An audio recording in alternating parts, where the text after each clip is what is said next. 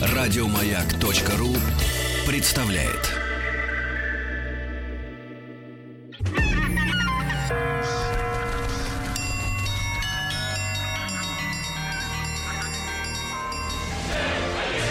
Русский мир. Истоки.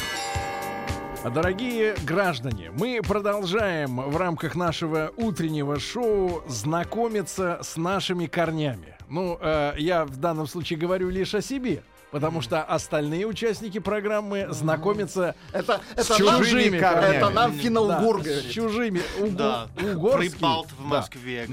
Да, друзья мои, действительно был случай, когда я, да, зашел, а, зашел в фотоателье, ко мне подошел местный сумасшедший, ну такие люди всегда есть на районе, и, и- и с прищером посмотрел на меня и сказал, что прибалты, нравится вам в Москве? Да, был, был случай.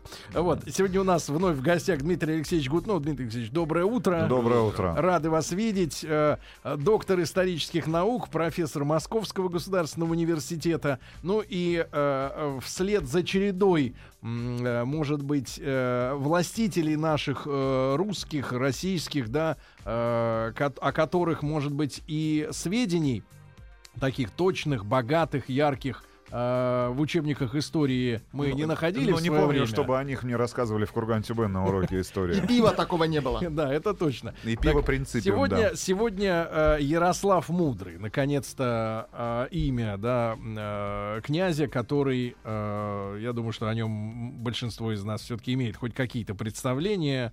Великий князь наш. И, Дмитрий Алексеевич, тогда вам слово, прошу, углубите наше познание, пожалуйста. Ну, опять же, на самом деле, на самом деле, сведения о э, первой части жизни Ярослава Мудрого очень смутные. Мы даже толком не знаем даты его рождения. Известно, что он был старшим сыном э, Рогнеды, жены Владимира, о которой мы с вами беседовали, там, когда я был в прошлый раз. А, ну, а, собственно, более-менее осмысленные сведения о нем начинают поступать с 980 года, когда известно, что в составе а, дружины Владимира он покрестился в Херсонесе и стал вместо Юрия или Георгия, имени, которое он получил при рождении, а, Ярославом.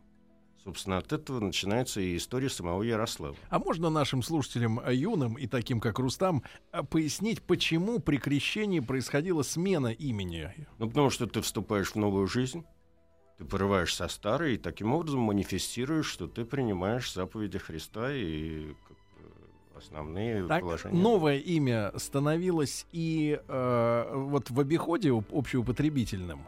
Или это как бы только для документов? Нет, нет, нет. В принципе, оно становилось обиходным, но, естественно, люди, которые знали этого Прежде. человека прежнее, они его именовали по-разному. Ну, в частности, незадолго до этого своего крещения э, в качестве, дай бог памяти, по-моему, князя Ростовского э, Ярослав Юрий ходил на Чуть, завоевал нынешний город Тарту, и на- то есть тогда это не был Тарту, он основал, по сути дела, этот город, там было чудское поселение, и назвал его Юрьевым.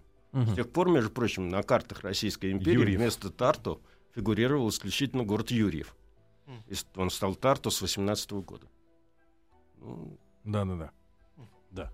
А, то есть вот... И то а, же самое с женами, опять же, обращаю ваше внимание, мы с вами об этом говорили, ведь известно, что, ну, опять же, легенда, Грамзина написано, что у Ярослава изначально была какая-то варяжская, языческая варяжская жена, там, по имени Анна, но официальная жена, это полученная была, в- с ним сочеталась с христианским браком после крещения, дочь, дай бог памяти, короля э, Олафа Щекотунга э, шведского, э, который изначально ее звали Индигерда, но затем она стала Ириной Мгм. по созвучию имен.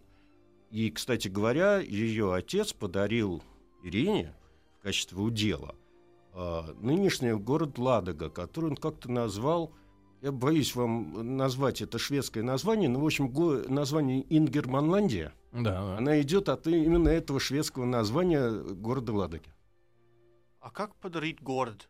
Как это работает? А очень Ну, оно- просто. властелина? А очень Это- просто. Любой э, наследник престола должен был иметь какой-то удел. По крайней мере, в России это было так до 15 века. Поэтому, рождаясь, э, князь выделял, великий князь выделял этому ребенку некую Мгм. территорию, которую одно- одновременно как бы князь, подрастая, управлял, и, с другой стороны, набирался государственного опыта, а с другой стороны, эта территория его кормила. В случае войны именно с этой территории этот княжич приводил в общее войско э, каких-то ратников. Вот и все. Но это закладывало большую мину вообще под государственное устройство, потому что, о чем мы с вами сегодня будем говорить, все эти княжичи начинали тут же делить власть по смерти своего...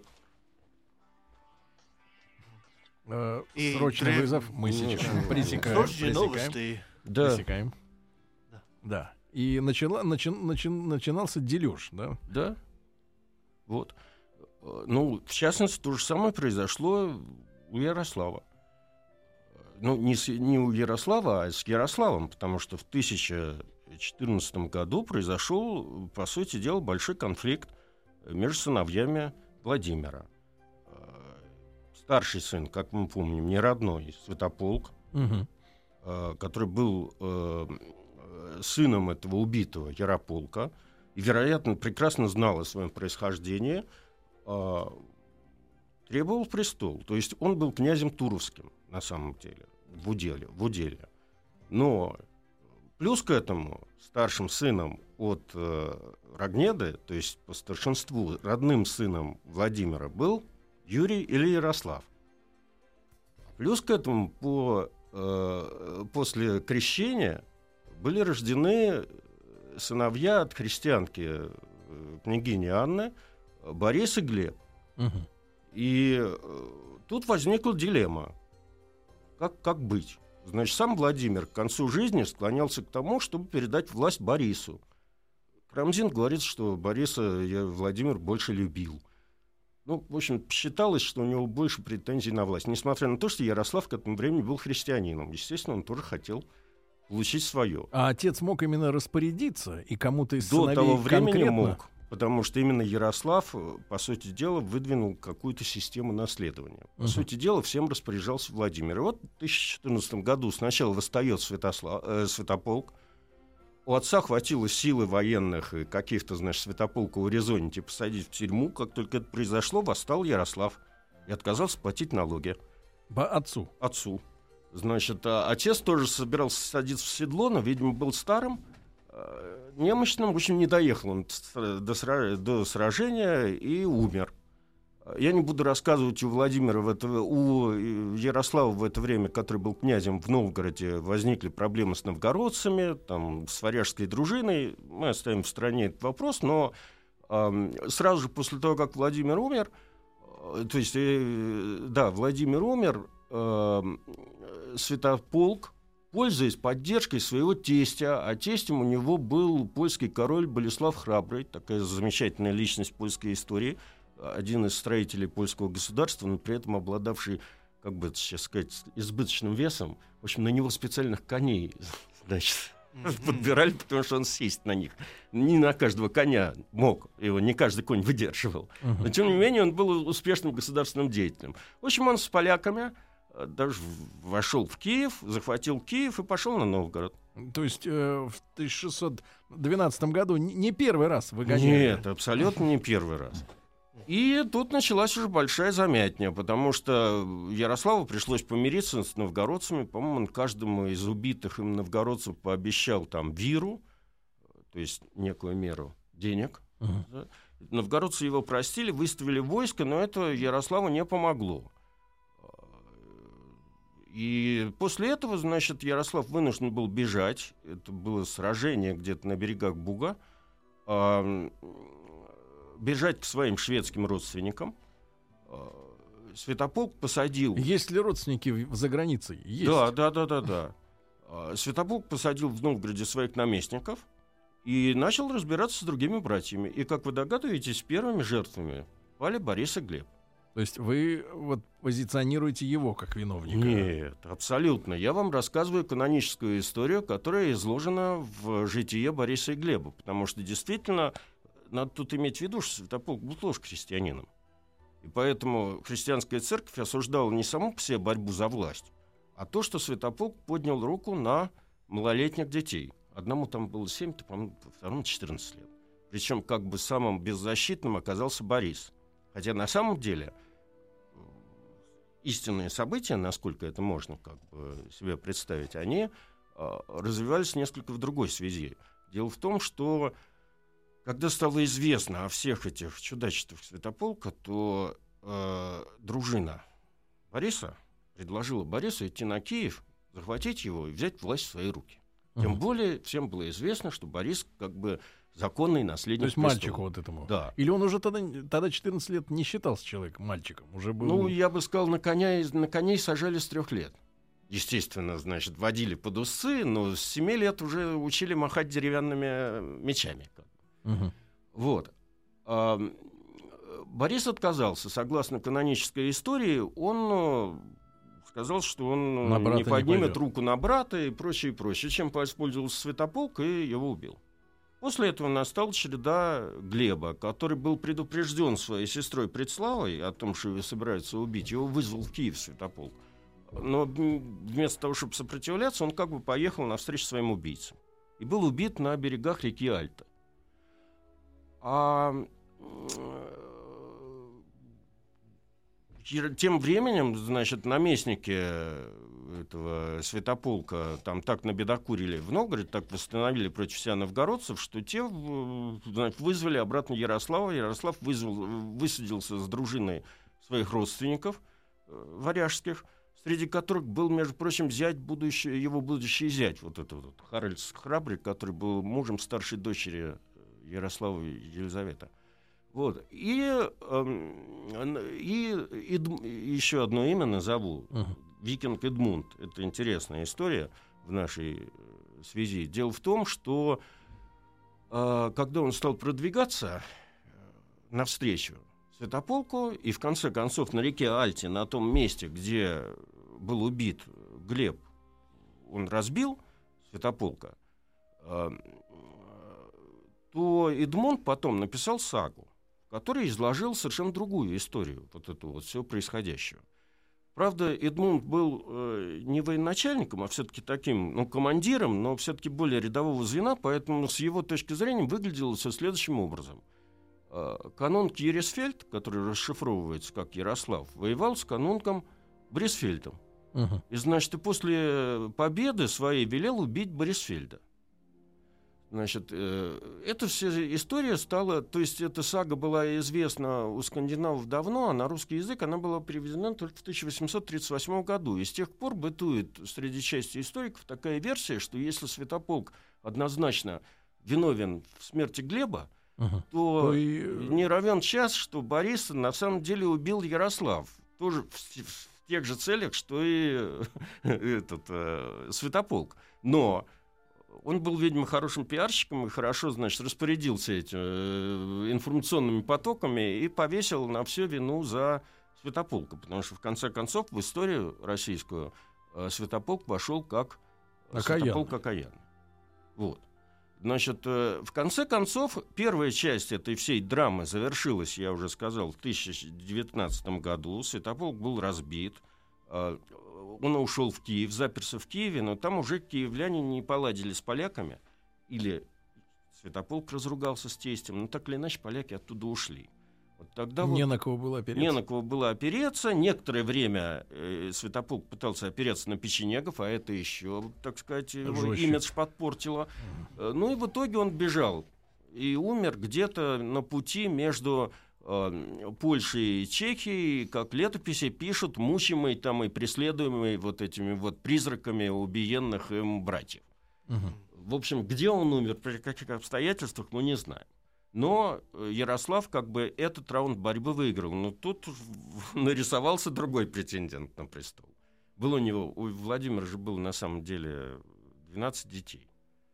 Значит, считая вместе с э, Святополком. Младшим из них был... э, младшим из них был э, Мстислав Тьмутраканский. Значит, э, э, и этот Мстислав выступил против Ярослава. Причем он ему накостылял Ярославу довольно сильно. Тьму Тараканский. Тьму Тараканский, младший брат. Я опять же обращаю ваше внимание, что на самом деле было всего э, двое, осталось живых двое братьев. Судислав Из и 12. Мстислав из 12. И Ярослав, вот третий. Значит, в итоге э, э, братья поделили страну по Днепру. То, что, если я не ошибаюсь, то, что с Киевом осталось за Ярославом на западе, а на востоке, вся восточная часть вместе с нынешним, так сказать, Таманским полуостровом, Тьму-Таракань, это на самом деле географическое место, чтобы вы знали, на всякий случай. Это самый древний город Таманского полуострова. Славянское поселение, поэтому, когда говорят, значит, где-то в Тьму-Таракане, это вполне имеется в виду географическое название, а не точка. А не... Вот. И только в 1035 году, когда бездетный этот Мстислав умер, он Мгм. завещал свою часть государства Ярослава. И вот тогда-то Ярослав стал великим князем киевским всея Руси. В общем, э, именно об этом любят рассказывать историки, когда говорят о могуществе э, там, древнерусского государства.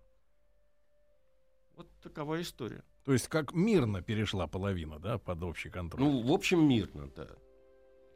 Удивляет, наверное, вот Рустам, у него тоже были в детстве братья, и тоже как-то вот не сложилось с ними отношения. Удивляет, что люди, которые выросли под одной крышей, так э, враждовали друг с другом насмерть, да, Ничего- стояли. Ничего личного. Надо иметь в виду, что Власть принцип- принципов наследования не было. в принципе не было. То есть все зависело от воли великого князя. Поэтому, кстати говоря, Ярослав Мудрый одним из своих первых э, узаконений, оно было по времени не первый, но одно из первых по важности, он ввел э, какой-то принцип порядок наследования престола. Новый для России, для Руси, для русской истории. Он разделил, как вы меня правильно уже задали вопрос, страну на уделы. При нем, по-моему, было 8 уделов по числу его детей. И постановил, что старший сын становится как бы, э, киевским князем, а все остальные занимают свои уделы по степени старшинства, зависимости старшинства и важности места. Ну, то Следующее сдвиг- княжение сдвигается. Новгородское, значит, потом Черниговское, потом еще какое-то, и так, значит, до Тьму-Тараканского княжества. Вот. И, соответственно, по мере, так сказать, ухода из жизни старшего брата, вся эта лестница двигается наверх. То есть, э, значит, э, младший становится на лестницу выше, а если не хватает братьев, то, соответственно, замещают места дети уже Мгм. старшего брата, умершего. Таким образом, получалось, как бы сказать, табель о рангах. То есть И такая дети система- конкурировали с дядьями. Да, дети начинали конкурировать с дядьями. В итоге, конечно, ни к чему хорошему это все не привело, потому что каждый, по мере того, как эти Рюриковичи разрастались, как количество детей становилось большим, земли, вообще говоря, на всех не хватало, уделов не хватало, уделы начали делиться сами по себе. Дети э, родни э, своих родственных, так сказать, уз не чувствовали. В итоге дядья начали воевать с детьми. Началось это убийство детей, не потому что там все ненавидели детей, а потому что э, как бы ничего Делиться личного, не да. хотелось. Вот. Дорогие друзья, сегодня у нас э, в студии Дмитрий Алексеевич Гутнов, э, доктор исторических наук, профессор Московского государственного университета. В рамках нашего специального проекта э, исторического, да, мы говорим о Ярославе Мудром. Э, посматриваю временами на Рустама. Кому обращена эта программа? Ну, не, не все укладывается в головушки, не все, к сожалению. Но будем работать.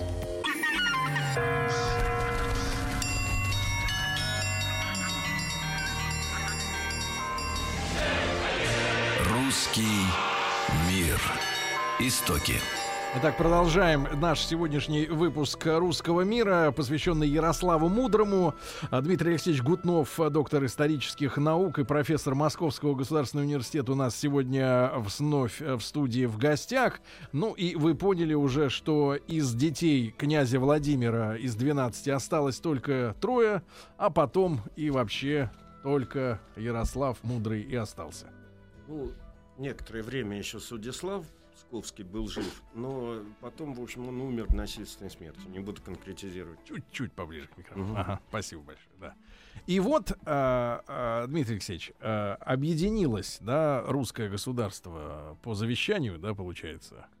Да, по завещанию Мстислава Тиму-Тараканского, который свою часть страны передавал под власть Ярослава. Если вот фигурально представить э, границы того государства, ну, примерно, вот если очертить, э, по городам по каким-то, ш- э, что это была за территория? по странам. Северная э, оконечность — это город Юрьев, он же Тарту, э, Ладога, Старая и Новгород. Юг это, пожалуй, Киев. Дальше было Дикое поле, дальше были кочевники, печенеги. Э, Юго-восток — это тот же, та же самая Тьму-Таракань, Мгм. предгорье Кавказа. Причерно- ну, в какой-то степени это и причерноморские степи. Ну и на западе, и на северо-западе, по-моему, самым, за, самыми, э, то есть северо-востоке, это самыми северо-восточными городами, вот город Ростов, Суздаль, Владимир Мгм. еще не было как такового, вот эти вот места. Мгм. А почему назвали Ярослава мудрым? Ну, э, Ярослава Мудрым назвали по той причине, что он дал России первый свод писанных законов. Я повторяю, писанных. Это не значит, что до того законов не существовало. Они были, но это то, что мы называем и любим жить по понятиям. А у нас это такая закон. ис- историческая традиция. А они были даны как бы в писанном варианте. При этом надо иметь в виду, что э, написав эти законы, это не значит, что он их выдумал.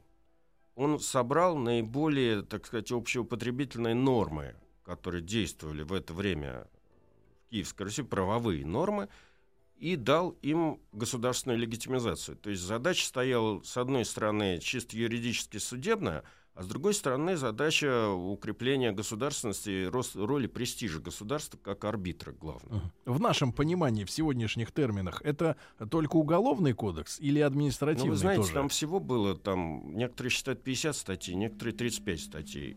Из этих, значит, э, 35 статей, эм, и как бы э, текстологический анализ позволяет заключить, что сам Ярослав написал 17. То есть они были. Э, Вот. Значит, э, э, теперь остальные были написаны его детьми.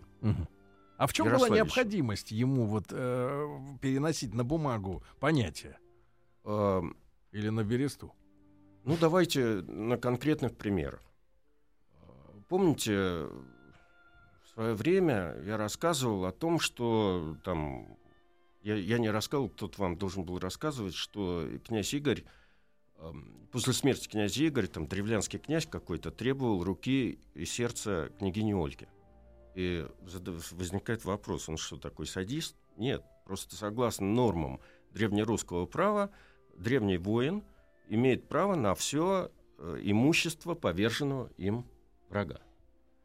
А, соответственно, после каждого военного похода, нагруженной большой добычей, вся эта русская рать начинала драться друг с другом. И отнюдь не по политическим мотивам, а просто за то, что одни награбили больше, а другие награбили меньше. Если там не было специального договора, который распределял эту дань там, от византийцев вот, в строгом каком-то порядке. Значит, умирало от ран в итоге и увечий гораздо больше войск, на самом деле, некоторые так считают, по крайней мере, чем падало в бою.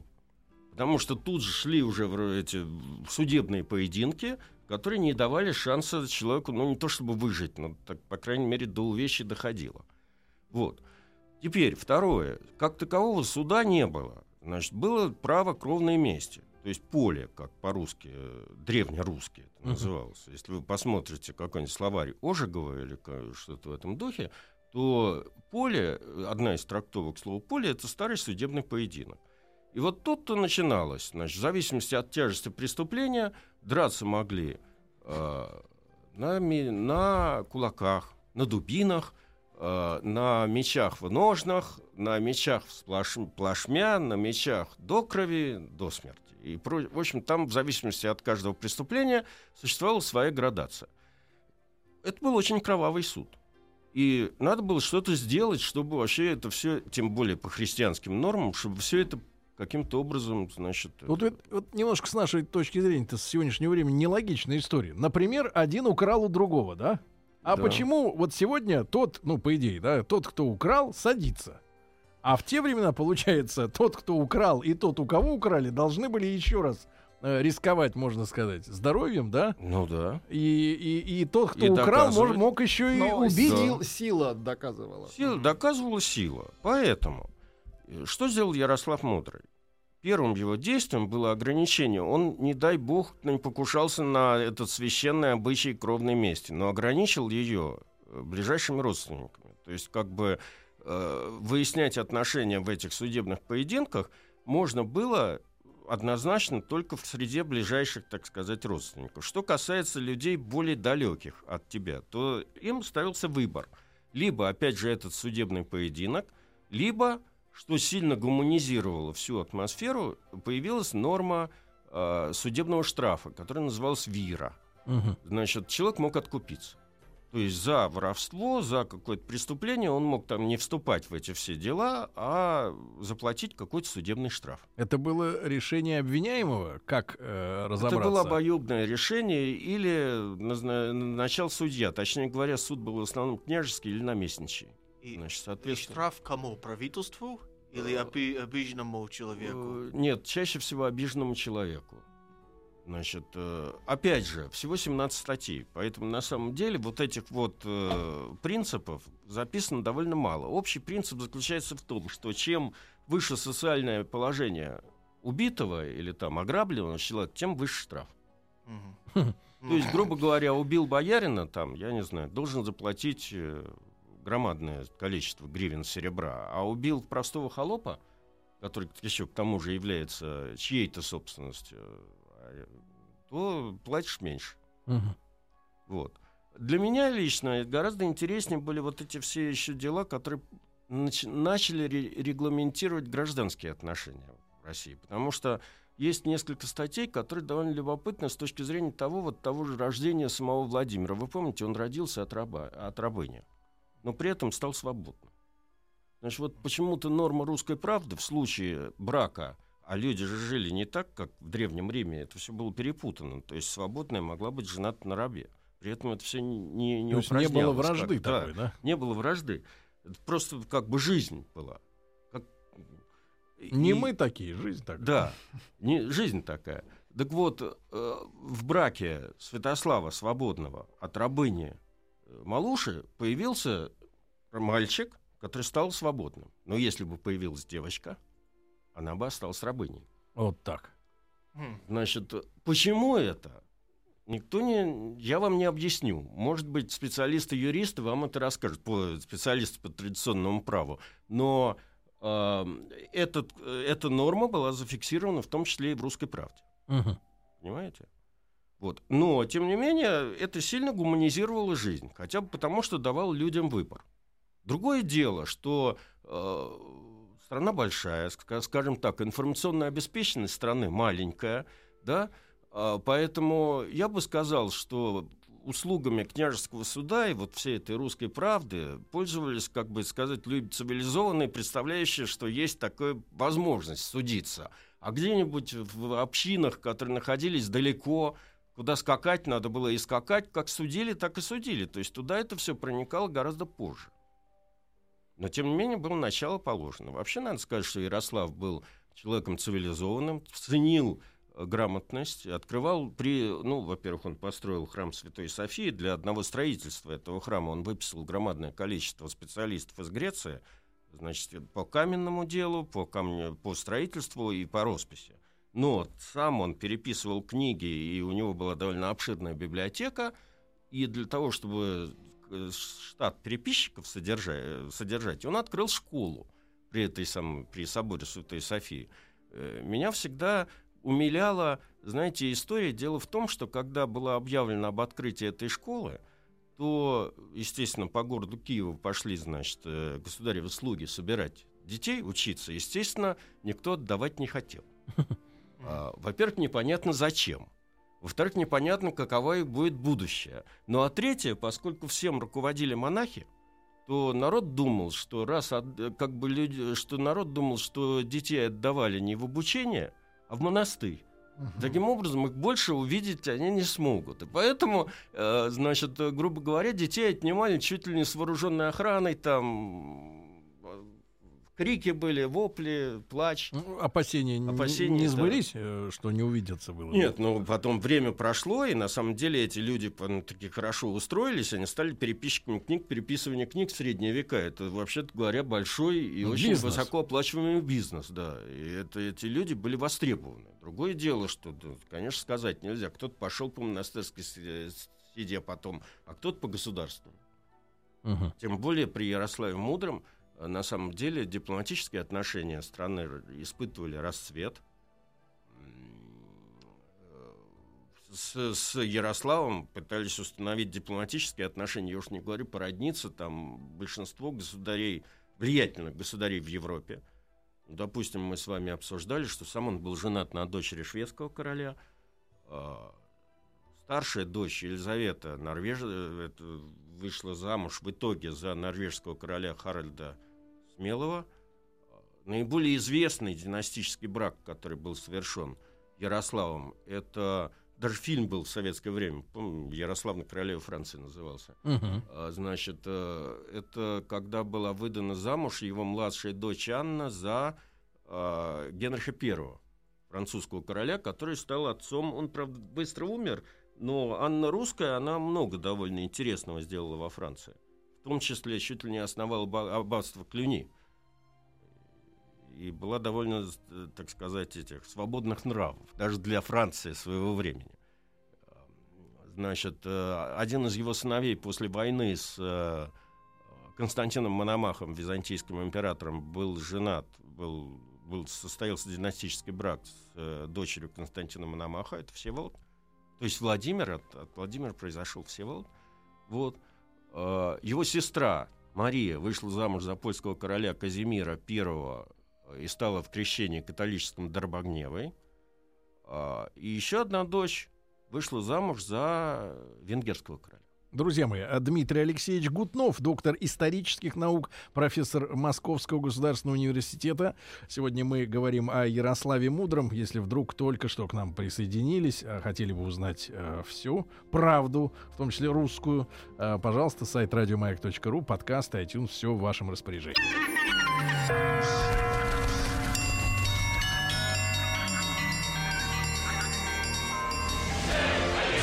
Русский мир. Истоки.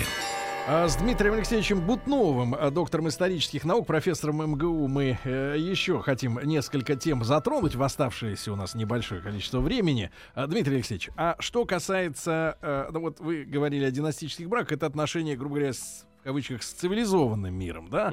А с типа не цивилизованным. Э, те же печенеги, э, э, да, которые в свое время очень сильно нам досаждали. Как вот здесь складывались отношения? Они также продолжали досаждать. Просто как только началась, э, как только началась э, сумятица и замятня между детьми э, Владимира, они этим стали пользоваться. По-моему, они дважды осаждали Киев вот в момент этой всей замятни. Самый страшный был перед тем, как Ярослав разбил э, Святополк. Святополк сбежал перед, после того, как его э, покинули польские войска, он сбежал к печенегам и привел печенегов в Киев.